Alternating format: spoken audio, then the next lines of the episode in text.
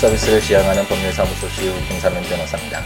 아, 81번째, 81번째 함께 있는 민법을 시작해 보도록 하겠습니다. 어, 이제 비가 내리려고 하는 것 같은데 오늘 바람이 어, 비가 내릴 것 같다라는 그런 어, 느낌을 주는 바람이었는데 아직까지 어, 비가 내리고 있진 않네요. 음, 이제 7시를 에, 넘어가고 있는 시간인데 오, 저녁 7시를 넘어가고 있는 시간인데 어, 사무실에서 어, 앉아서 이제 일 처리를 하다가 이제 마무리 짓고 들어가기 전에 한 번 더 함께 있는 민법 팟캐스트 한 회분을 더 올리자 그래서 녹음을 하기 위해서 앉아 있는데 어, 창밖을 보니까 아직 비가 내리지는 않네요. 비가 계속 내릴 것 같이 어, 그런 날씨였는데 아직까지 비가 오지는 않습니다.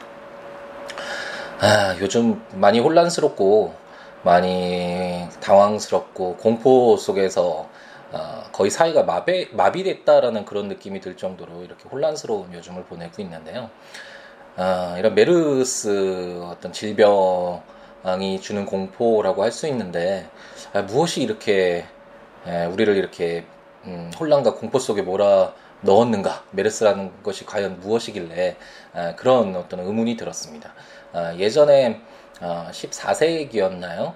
어, 예전에 유럽에서 이제 패스트가 어, 한창 유행할 때 5분의 1 인구가 어, 패스트로 인해서 사망을 했다고 하죠. 생명을 어, 잃게 되었다고 하는데 음, 어떤 그런 정말 어떤 그런 질병에 접하면 거의 치사 가 되는 치사율이 굉장히 높은 그런 질병의 경우에는 당연히 정말 공포스럽고 혼란스럽고 그것에 에, 집중해서 그 패스트를 막기 위해서 뭐 어떤 노력하는 것처럼 어, 그런 어떤 사회가 전반적으로 거기서 몰두를 해야 되겠지만 어, 지금 어쨌든 드러나는 것으로 보았을 때는 어, 메르스라는 이런 질병이 음, 어쨌든 뭐 치료법이 아직 발견되지 않고 완전하게 어떻게 해결할 수 있는 해결할 수 없는 해결할 수 있지 않는 아, 그런 질병인 것은 분명 분명하지만 어, 이 메르스 자체가 어떤 직접적인 원인이 돼서 어, 뭐 사망케 한다거나 사람을 사망케 한다거나 아니면 어떤 감염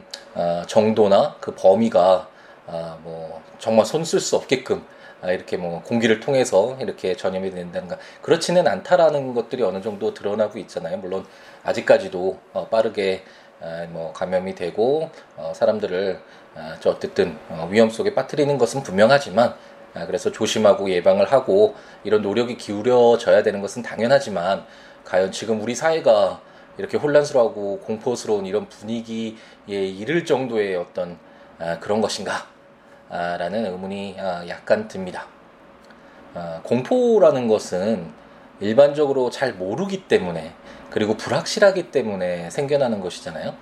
생각해보면 제가 어렸을 때 전설의 고향이라는 아, 지금 뭐 들으시는 분 중에 아주 어리신 학생분들은 모르시는 분들도 계실 수도 있을 것 같은데 아, 예전 어렸을 때 전설의 고향이라는 그런 프로그램을 굉장히 무서워해서 이불을 덮고 뭐 아예 보지 않아도 되는데 왜 어, 틀어놓고 이불을 덮었는지는 지금도 잘 모르겠지만 어린 마음에 보고는 싶고 볼 수는 없고 무서워서 어, 이런 이불을 덮고 막 보고는 했었는데 어, 얼마 전에 다시 보기로 이제 전설의 고향 그 프로그램을 보는데 이제는 뭐 자연스럽게 보게 되더라고요.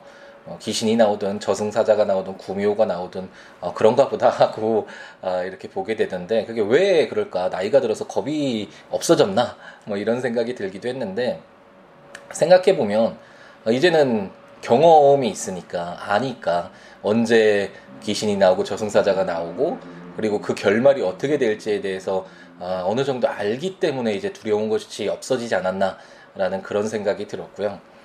이 메르스라는 것을 보면서 지금 어, 우리 사회에 만연되어 있는 이 공포와 혼란스러움을 보면서 어, 정말 불확실하기 때문에 알지 못하기 때문에 과연 메르스가 무엇인지 어떤 질병인지 어떻게 전염되고 메르스로 인해서 인한 피해는 어떻게 발생하고 어떤 식으로 어, 확대될 수 있는지 뭐 이런 내용들에 대해서 전혀 알지 못하기 때문에 이런 어떤 음, 잘 알지 못하는 것으로 인해서 비롯되는 공포가 아닌가 라는 생각이 들고 아, 그렇기 때문에 오히려 아, 이런 어떤 정부의 지금 어떤 전혀 어, 대책을 세우지 못하고 어, 어떤 적절한 대응을 하지 못하는 이런 사태를 보면서 어, 많이 좀 음, 화도 나기도 하고 아, 많이 아프기도 하고 그런 마음이 듭니다. 아, 작년에 그 세월호 참사 때도 그렇게 경험을 통해서 뭐 안전 뭐 그러면서 그냥 구호만 외치고 무슨 부서를 만들고 이것이 중요한 것이 아니라 어떤 어려움은 발생할 수 있잖아요. 그리고 사회가 이렇게 정말 다변화되고 정말 넓고 많은 사람들이 함께하는 이런 공간에서 어떤 변수가 발생할 수는 있겠죠. 질병이 생길 수도 있고 자연적인 재해가 발생할 수도 있고 하지만 이런 것들을 얼마나 능동적으로 제대로 어, 대처해 나가느냐 그것이 어떤 정부의 역할이고 우리 리더의 모습이라고 할 수 있는데 그런 것이 전혀 되지 않고 오히려 그냥 정보를 숨기기에 급급하고 어떤 어, 알리지 않으려고 하고 어, 책임을 회피하려고만 하고 또 뭐 정부와 지방자치단체까지끼리는 뭐 서로 또 협력하는 것이 아니라 어, 반목하면서 정보 공유조차 되지 않고 뭐 어떤 이런 여러 가지 이런 혼란스러운 상황을 보면서 오히려 국민들에게 더 어, 어떤 공, 국민들에게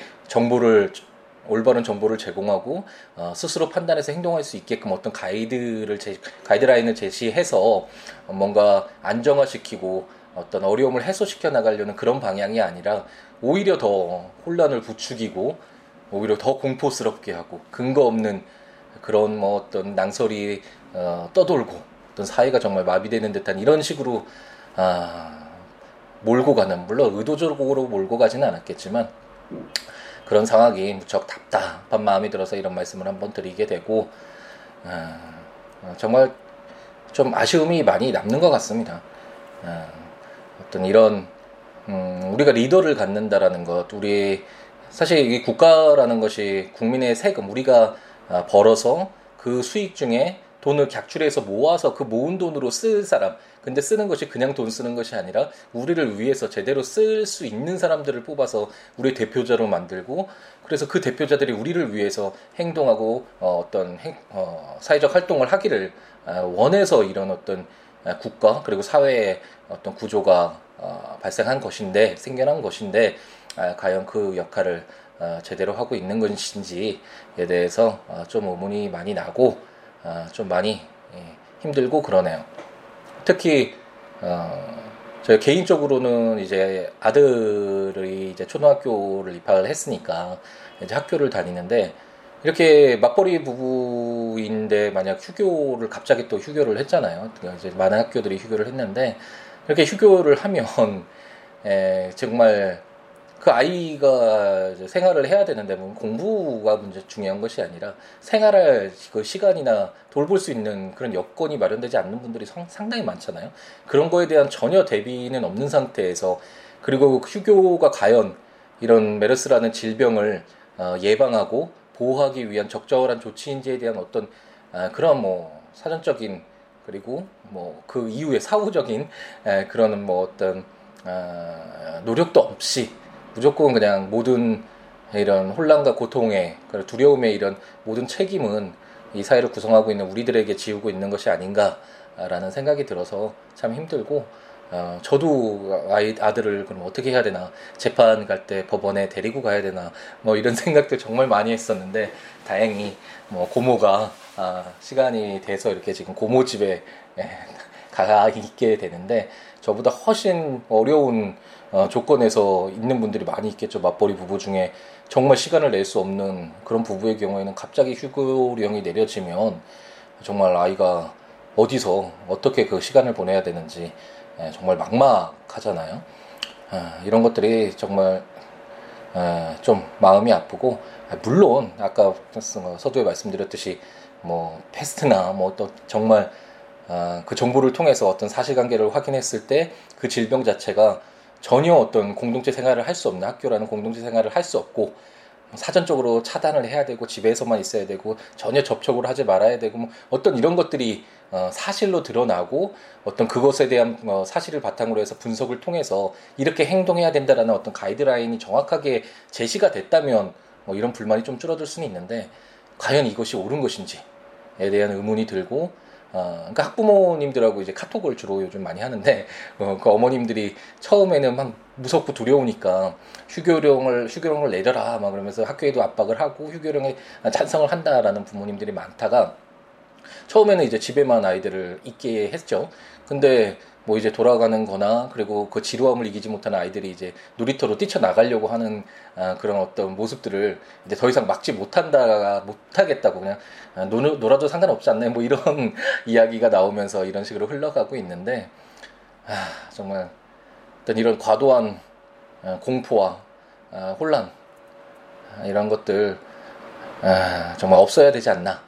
그 어떤 왜 그런 두려움이 있는지, 왜 혼란이 있는지에 대한 어떤 문제를 정확히 직시하고 그 사실을 바탕으로 해서 좀 제대로 된 정보를 가지고 그 어떤 두려움에 맞서야 되는 것이 아닌가라는 그런 생각이 들고 그러기 위해선 어떤 제대로 된 정보나 어, 어떤 사실관계에 대한 음, 어떤 공유나 그리고 그 이를 바탕으로 한 분석을 통해서 전문가 집단이잖아요. 그런 전문가 집단의 협력을 받을 수 있는 어, 강력한 단체니까 그런 걸 통해서 우리들 우리들에게 어떤 아, 길을 제시했어야 되는 것이 아닌가라는 그런 생각이 들고 아, 항상 그렇지만 세월호 참사 때도 아, 그랬지만 예, 가슴이 답답하고 좀 한심하기도 하고 이러면 말이 더 많아지는 것 같습니다. 이제 최대한 이런 말들을 줄이고 함께 있는 민법, 민법을 읽는데 법률과 친숙해지는 기회를 갖는데 충실하자라고 생각은 했으면서도 또 이렇게 말이 늘어지는 것은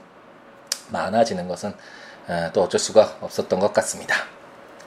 어쨌든 빨리 이런 혼란이 해소되고 이런 공포가 없어져서 어, 예전에 뭐 사스인가요? 뭐 이런 여러 번이 있었잖아요. 이런 경험을 통해서도 우리가 알고 있잖아요. 조금씩 배워가고 있는데 빨리 이런 거 모두 해소돼서 다시 일상적인 우리의 모습으로 안정 뭐 그다지 뭐, 뭐 계속 안정적으로 흘러가는 사회의 모습은 아니지만 예, 그래도 어, 지금보다는 좀 더 나아지는 모습이었으면 아, 좋겠다라는 생각이 듭니다. 그럼 이제 다시 민법 법률로 아, 돌아가죠.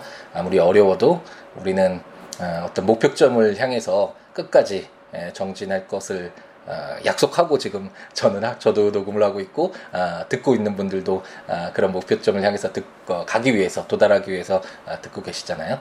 그러니까 외부의 어떤 혼란과 공포를 잠시 접어두고 법률을 읽어보겠습니다. 오늘 이제 전세권 아, 용익 물건 중 하나인 아, 전세권 규정들을 모두 읽어볼 텐데 지금 이제 한 4회에 걸쳤나요? 4회인가 5회에 걸쳐서 아, 전세권 규정을 읽어보니까 아, 그 전세권이란 어떤 것이다 라는 점이 어느 정도 그려지고 그리고 전세권자의 권리와 의무, 전세권 설정자의 권리와 의무가 무엇인가, 그리고 전세권의 어떤 계약 내용은 어떤 것이 될까, 주로 존속 기간이나 뭐 이런 내용들이 주가 됐었죠. 아, 그런 것이 아, 어떤 것이구나. 라는 어느 정도 감을 잡으셨을 테고 어, 지금 우리가 현실에서 쓰는 전세라는 제도와는 어, 약간은 다르구나. 어, 다른 어떤 명칭은 같지만 물건의 측면에서 물건으로서의 전세권을 규정하고 있는 민법과는 달리 현실에서의 전세는 어, 물건은 아니구나. 아, 채권이긴 한데 아, 어떤 어, 약자의 사회적 약자라고 할 수 있는 임차인을 보호하기 위해서 어, 좀 많은 보호 규정을 두고 어, 있어서 어느 정도 이 전세권과 균형을 맞추고 있구나라는 정도로 생각하시고 나중에 이제 채권편을 읽어볼 때 아, 임대차 관계를 아, 규정들을 읽어볼 때 이 전세 다시 한번 떠올리면서 비교하면서 한번 읽어보셔도 좋을 것 같습니다. 그럼 오늘은 아까가 너무 말이 너무 많았으니까 어, 복습 시간은 잠깐 이제 이번 시간은 넘어가고 네 다음에 어, 이제 다음 시간에 어, 이제 담보물건 어, 유치권 시작하면서 한번 전세권은 한번 되짚어보고 어, 그리고 그 한번 전체적인 민법 지금까지 저희가 공부했던 그 내용들 한번 어, 정리를 하고 유치권 담보물건으로 들어가도록 하겠습니다. 오늘은 이제 조문 어, 4개의 조문인가요? 어, 읽어보면서 어, 빠르게 한번 어, 진행해 보도록 하겠습니다. 제 316조는 원상 회복 의무 매수 청구권이라는 제목으로 제 1항 전세권이 그 존속 기간의 만료로 인하여 소멸한 때에는 전세권자는 그 목적물을 원상에 회복하여야 하며 그 목적물에 부속시킨 물건은 수거할 수 있다. 그러나 전세권 설정자가 그 부속 물건의 매수를 청구한 때에는 전세권자는 정당한 이유 없이 거절하지 못한다. 제2항 전항의 경우에 그 부속 물건이 전세권 설정자의 동의를 얻어 부속시킨 것인 때에는 전세권자는 전세권 설정자에 대하여 그 부속 물건의 매수를 청구할 수 있다. 그 부속 물건이 전세권 설정자로부터 매수한 것인 때에도 같다. 라고 규정하고 있습니다. 이제 저희가 그 지난번 시간과 한 1, 2회 거쳐서 이제 전세권의 존속 기간이 어떻게 되는지 뭐 존속 기간을 정한 때하고 어, 존속 기간을 정하지 않은 때 뭐 이런 어떤 구별을 통해서 어떻게 어떻게 법률 어, 효과를 어, 부여할 것인가와 관련된 규정들을 읽어봤잖아요. 이제 316조에서 이제 전세권이 어쨌든 존속 기간의 만료로 이제 끝났어요. 끝났을 때 그럼 어떻게 그 처리하시 처리할 것인가? 왜냐하면 전세권자가 그 전세 목적물을 사용하면서 어 뭐 여러 가지 좀 변형도 시킬 수 있고 전세 목적물에 아니면 뭐 좋은 것도 뭐 붙일 수 거기에 부속시킬 수도 있잖아요. 그 예를 들어서 아 이제 갑돌이가 아 이제 을돌이의 건물을 아, 이제 전세권을 설정받아서 사용하고 있었다고 한번 어, 가정을 해보죠. 근데 겨울이었을 때 너무 건물이 추워서 어, 이제 좀 고급의 어떤 벽난로를 어, 설치했다고 한번 가정해 보겠습니다. 아, 이게 부속이라는 건 그때 아, 어디 언제 공부를 했었죠 저희가 아, 민법 총칙 공부를 할 때 아, 부속을 했었나요? 아, 제가 기억이 지금 갑자기 잘 나진 않는데 아, 물건에서 아, 그, 그 첨부 규정 봤을 때 그렇죠. 소유권의 취득, 아, 소유권과 관련된 규정 중에 아, 제 2절이었던 소유권의 취득과 관련된 규정 중에서 이제 첨부 규정 같은 것들을 볼때 아, 이렇게 뭐 부속된다라는 이런 내용들도 많이 좀 공부를 했었죠. 그 첨부나 뭐 호나나 가공이나 이런 내용들을 보면서도 한번 봤었고, 그리고 이제 동성과 부동산 아, 부분 이제 공부를 하면서 아, 이런 부속 부분에 대해서 설명을 한번 드렸었던 것 같은데 이제 부속이라는 건 어떤 주된 건물에 주된 물건에 에, 딸려서 이제 그것과 일체가 되는 것을 아, 이제 말하는데 어, 예를 들어서 지금 이 을돌이 건물에 벽난로를 딱 설치를 했다. 그러면 이제 쉽게 벽난로를 어, 이렇게 띄어내거나 이렇게 쉽게 분리할 수는 없잖아요. 분리할 수는 있더라도 이와 같처럼 어떤 주가 되는 이 건물에 에, 딸려서 그것의 일체가 되는 것들을 어떤 부속이라고 할 수 있는데 어, 어쨌든 이제 갑돌이가 이제 전세 그 을돌이 건물을 어, 이제 전세권을 설정받아서 사용하면서 벽난로를 설치했습니다. 뭐 이제 전세 그, 그 벽난로도 고급 벽난로를 설치했기 때문에 어느 정도 좀 값어치가 있겠죠. 근데 이제 전세권 어 이제 존속 기간이 끝나서 어 이제 갑돌이가 그 벽난로를 띄어갈 수가 있잖아요. 어쨌든 원칙적으로 물건을 사용했다면 다시 되돌려줄 때는 원상 회복 어, 우리 어머님들은 이제 뭐 중국집에서 짜장면을 시켜 먹더라도 깨끗이 씻어서 어, 주잖아요. 아, 그건 원삼행 회복이 아니군요. 얘가 약간 다른데 뭐 짜장면을 담아서 줄 수는 없으니까. 네, 어쨌든 아, 그렇긴 한데 어떤 것이든 가장 일, 기본적인 원칙은 아, 물건을 사용했으면 그 파손하지 않고 원래 처음 받았을 때 사용하기 전에 그 모습 그대로 원상 회복시켜 주는 것이 원칙이겠죠. 그뭐 상식적으로 많은 분들이 아실 텐데 이렇게 원상 회복하는 것이 원칙이기 때문에 갑돌이도 원칙적으로는 그 벽난로를 띄어서 원래 없는 상태에서 이제 건물을 을돌이에게 반환하는 것이 맞겠죠. 하지만 이제 을돌이가 보기에 아, 이 벽난로가 설치되어 있으니까 이 건물의 가치도 더 있는 것 같고 건물을 사용하는 것에도 더 유리한 것 같고 이럴 경우에는 벽난로로 아무래도 벽에 붙어서 사용되는 것과 그냥 띄어서 가져가는 거는 그 가치에서 많은 차이가 있을 수 있잖아요. 그렇기 때문에 전세권 설정자인 을돌이 건물의 소유권자가 야 그 벽난로 나한테 팔아 라고 얘기했을 때 갑돌이가 괜히 심술이 나서 나 안 팔래. 그렇게 할 수 없다. 정당한 이유가 없는 이상 거절하지 못한다. 라고 규정하고 있고 또 한편 이제 갑돌이가 자기의 어떤 자의에 따라서 의사에 따라서 벽난로를 설치한 게 아니라 어 을돌이의 어떤 동의를 얻거나 을돌이로부터 을돌이 벽난로가 원래 을돌이 거였는데 그 을돌이로부터 이제 매수해서 어, 그 어떤 부속 그 벽난로를 설치를 했다면 그때는 갑돌이로서는 어, 당연히 어, 어떤 그 자기가 그 벽난로를 사실 어, 스스로 어, 자기가 설치하고 싶어서 어, 설치하지 않은 경우가 있을 수 있잖아요. 어, 그렇기 때문에 어, 어떤 을돌이 전세권 설정자의 동의를 얻어 부속시켰거나 아니면 을돌이로부터 매수한 것이었다면 병달로가 아, 그런 것이었다면 아, 그랬을 경우에는 이제 갑돌이가 을돌이에 대해서 너 이 병날로 어, 살아 나 이거 뛰어가지 않을래 라고 어, 어떤 요구할 수 있다 아, 청구할 수 있다라고 제 2항에서 규정하고 있습니다. 그럼 이제 제 317조를 보면 전세권의 소멸과 동시 이행이라는 아, 아, 이제 제목 그 제목하에 전세권이 소멸한 때에는 전세권 설정자는 전세권자로부터 그 목적물의 인도 및 전세권 설정 등기의 말소 등기에 필요한 서류의 교부를 받는 동시에 전세금을 반환하여야 한다라고 규정하고 있습니다. 어, 이제 전세권이 어, 처음에 갑돌이가 을돌이 건물에 대해서 전세권을 설정받았다면 언젠가는 끝나겠죠. 이제 전세권이 언젠가는 끝날 텐데 가장 일반적으로 생각해 볼 수 있는 건 어, 전세권을 갖기로 한 그 기간이 끝났을 때 어, 당연히 전세권이 소멸하겠죠. 그 외에 저희가 아, 여러 가지 좀 읽어봤는데 어, 자 311조였나요? 그 전세권자가 갑돌이가 원래는 주택 건물이었는데 그것을 받아서 전세권을 설정받은 뒤에 뭐 갑자기 가게로 쓰기 위해서 음식점으로 뭐 변형시킨다든지 어쨌든 전세 목적물의 성질에 의하여 정해진 용법으로 사용하지 않을 때 어, 전세권 소멸 청구에서 없어질 수 있고 뭐 가장 일반적으로는 전세 기간 만료됐을 때 소멸하고 어 아니면 뭐 존속 기간 정하지 아니한 때 어떻게 되는지 어떤 법률 효과가 있는지도 저희가 한번 살펴보았었죠. 313조였나요? 각 당사자가 전세권 소멸 통과할 수 어, 통고해서 소멸시킬 수 있다라고 했는데 다만 즉시 아, 뭐 이렇게 이제 전세권 그만해. 라고 했다고 끝날 수 있는 건 아니고 6개월 정도의 시간을 준다라는 아, 그런 내용도 저희가 한번 살펴보았었죠. 그리고 이제 지난 시간에 전세권의 목적물이 멸실된 때 전세권 목적물이 없어지면 어, 전세권이 어, 존재하는 어떤 이유가 없어지겠죠. 그랬을 때 전세권이 이제 소멸할 수 있다라는 내용을 한번 살펴봤었는데 그럼 이제 전세권이 소멸됐다.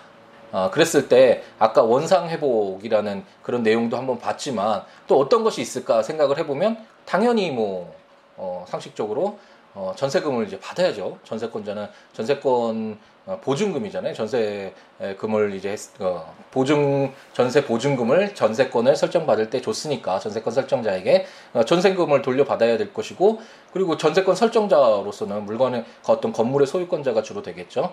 당연히 이제 물건이기 때문에 물건은 부동산인 경우에는 뭐가 꼭 필요하다고 했죠. 말씀을 드렸었는데 등기가 필요하다고 했죠. 어떤 동산의 경우에는 인도가 필요하고 어, 그렇기 때문에 이 등기 없애야 되겠죠. 어, 이런 등기 없애는 어떤 부동산 등기와 관련된 내용들도 뭐 여러 가지 좀 복잡한 것도 있고 어려운 점도 있긴 한데 어쨌든 어, 이런 전세권 말소를 하기 위해서는 또 필요한 서류가 어, 전세권자가 어, 줘야 될 주어 어떤 어, 제출해야 될 그런 서류들이 있는데 아, 그런 것들을 받아야지만 어, 말소를 할 수 있겠고 그래야지만 전세 보증금도 전세금도 어, 반환하는 것이 맞겠죠. 이와 같이 이런 내용들 각자의 의무를 어, 동시에 해야지 깨끗하게 해결할 수 있다. 이런 것을 이제 동시 이행의 의무라고 하는데 동시 이행 관계에 있다 이런 내용들이 있는데 이건 주로 채권 관계에서 어, 뭐 지난번 시간에도 설명드렸고 여러 번 예를 들었듯이 어떤 뭐 갑돌이가 을돌이에게 시계를 팔 때 그 대금을 받는 어, 권리 와 더불어 그 시계를 건네줘야 되겠죠. 그리고 그 시계를 사는 을돌이는 대금을 지급해야 되겠죠. 어, 이런 것들이 원칙적으로 어, 동시 이행 관계가 있어서 서로 동시에 하는 것이 어, 원칙이 되겠죠. 그에 대한 뭐 예외는 여러 가지가 있을 수 있지만 어쨌든 주로 채권 관계에서 어 많이 이제 다뤄지게 되고 이 조문을 통해서 많이 읽어보게 될 텐데 어제 317조 전세권의 경우에도 전세권이 소멸했을 때 이렇게 전세권자와 전세권 선정자가 동시 이행 어떤 의무를 진다라는 내용이다라고 생각하고 읽어보시면 될 것 같습니다.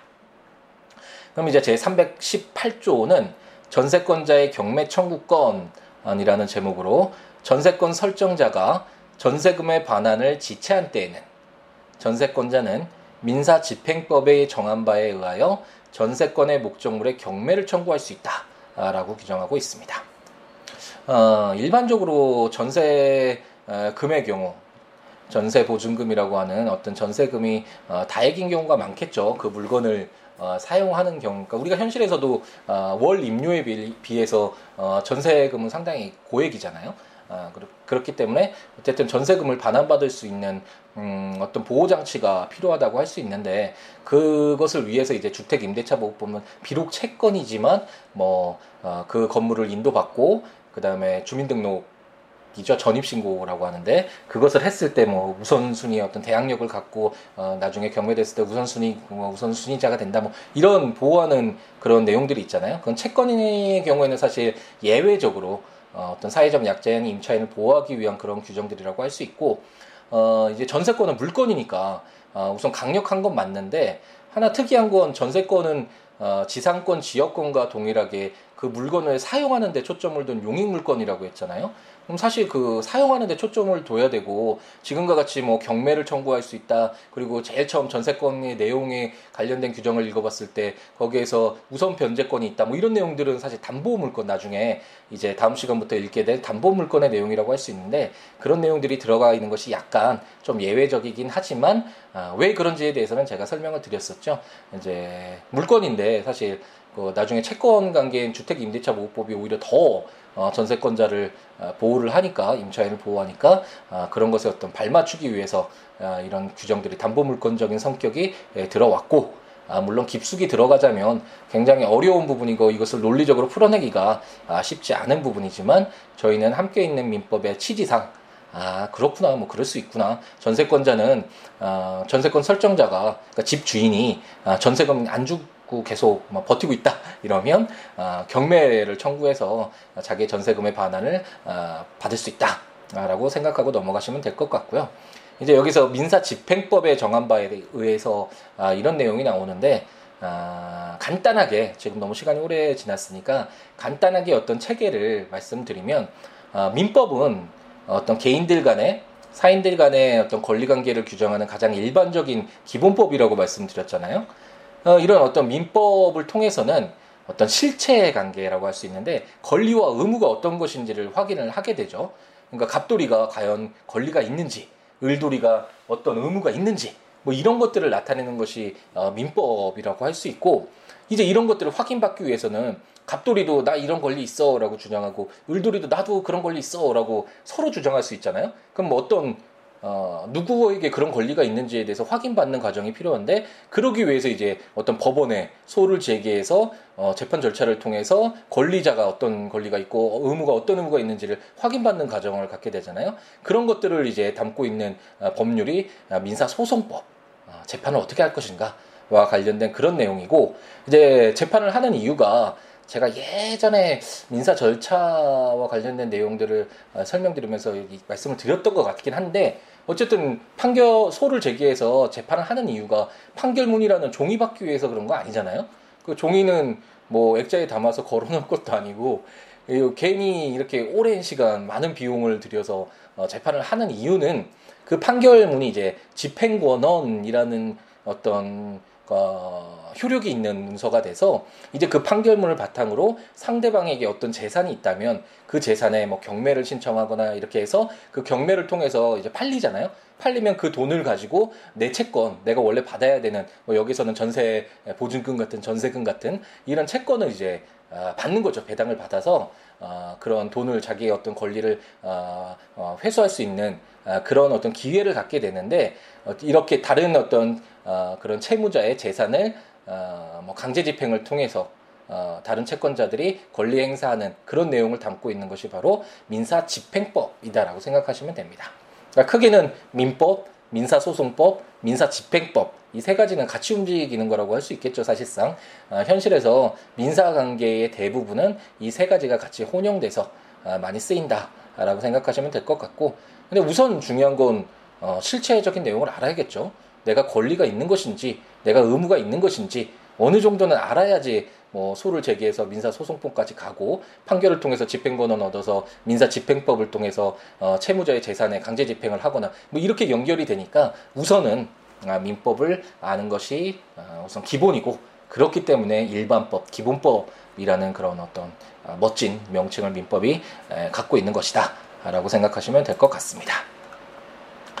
아, 그럼 이제 민, 그 전세권의 마지막 규정이죠. 제 319조를 보면 준용 규정이라는 제목으로 제 213조, 제 214조, 제 216조 내지 제 244조의 규정은 전세권자 간 또는 전세권자와 인지 소유자 및 지상권자 간에 이를 준용한다라고 규정하고 있습니다.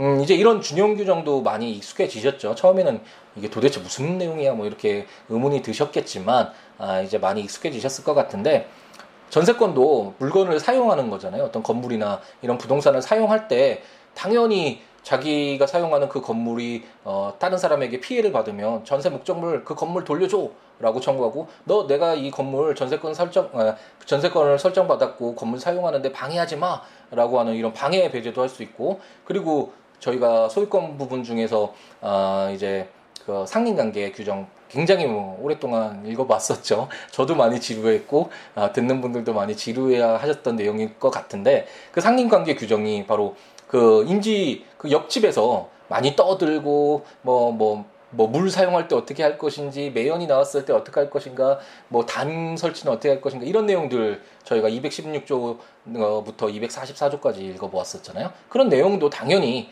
전세권자도 그 목적물을 부동산을 사용하고 있는 것이기 때문에 그 이웃집 뭐 건물 소유자일 수도 있고 아니면 지상권자일 수도 있고 아니면 전세권자일 수도 있잖아요. 그런 사람들과 그런 어떤 상린관계 규정도 당연히 아, 준용된다라는 것이 제 219조입니다. 네, 그래서 지금까지 저희가 이제 전세권까지 다 규정들을 읽어보아서 어, 이제 물건이 거의 이제 끝나가고 있습니다. 어, 이제 용익 물건은 모두 읽어보았고 이제 용익 물건과 더불어서 어, 소유권에 비해서 제한되는 제한 물건 중에 이제 담보 물건이라고 해서 어, 어떤 물건을 사용한다기보다는 그 가치에 대해서 어떤 담보적인 기능을 뽑아낸 어떤 그런 어, 물건들인 유치권, 질권, 음, 어, 저당권 아, 이렇게 세 가지 어, 제도들을 어, 규정하고 있는 내용들을 한번 살펴보도록 하겠습니다. 다음 시간부터 어, 그렇게 하겠습니다. 어, 이제 제 함께 있는 민법 팟캐스트를 들으시면서 어, 법조문도 한번 같이 읽으면서 듣고 싶다라고 생각하시는 분은 어, 국가법령정보센터 어, 인터넷에 들어가셔서 어, 검색하시면 민법에 지금 현재 우리나라에서 시행되고 있는 어, 그 법률 모두 검색해 보실 수 있으니까 민법 치셔서 해당 조문들 한번 읽어보시면서 들으셔도 좋고 어, 전자책 제가 발간한 전자책 함께 있는 민법, 민법 총칙, 어, 물권법, 물권편 어, 그리고 채권 총론편 아, 이제 발간되어 있으니까 거기에 나와 있는 어, 조문들과 설명들 한번 읽어보시면서 들으셔도 좋고 제 블로그 siwoolaw.net siwo.net 블로그에 어, 제가 포스팅하고 있으니까요 어, 조문들과 설명들 읽으시면서 함께 들으셔도 좋을 것 같습니다. 그 외에 뭐 어, 이런 내용뿐만 아니라 어떤 뭐 법률적인 질문이 있으시거나 어떤 뭐 어떤 분쟁에 에, 좀 휩싸여서 어, 좀 도움이 필요하시거나 아니면 인간적으로 아, 그냥 좀 재밌는 사람인 것 같다. 같이 이야기 나누면서 아, 살아가고 싶다. 뭐 그러신 분은 개인적으로도 아, 연락을 주시면 좋을 것 같고 아, siwo.net 아까 블로그에 오시거나 아니면 02-6959-9970 전화 주시거나 아니면 siwo 골뱅이 gmail.com으로 이메일 주셔도 되고 아, 트위터.com siwo 뭐 페이스북도 아마 아, siwo일 텐데 아, SNS를 통해서도 연락 주시면 아, 인연 맺고 앞으로 아, 좋은 관계로 좋은 인연으로 더 어, 살아갈 수 있지 않을까라는 그런 생각을 해봅니다. 이제 제가 가끔가다 지금 이런 녹음을 하면서 팟캐스트 함께 있는 비법을 하면서 잠깐 막 어, 말이 엉키거나 어, 말이 좀 멀어지거나 그런 걸 느끼신 분이 계실 느끼신 분이 계실 수 있을 것 같은데 이제 비가 내리기 시작했습니다. 드디어 어, 아까부터 좀 비가 많이 보고 싶더라고요. 한동안 비를 좀 못 봤잖아요, 저희가. 어, 지금 가뭄이다 뭐 그런 기사도 있었던 것 같은데 어, 좀 소중한 그런 비가 내리는 것 같고 특히나 제가 어렸을 적부터 비 내리는 것들을 너무 좋아해서 어, 지금 비를 흘끗 흘깃 흘깃 이게 창문 밖으로 비를 바라보다가 좀 어, 내가 무슨 이야기를 하고 있었지 이렇게 잠깐 잊어버리거나 아니면 아, 이 마이크에서 목소리가 좀 멀어져서 아, 듣기 약간 불편하실 수도 있었을 것 같습니다.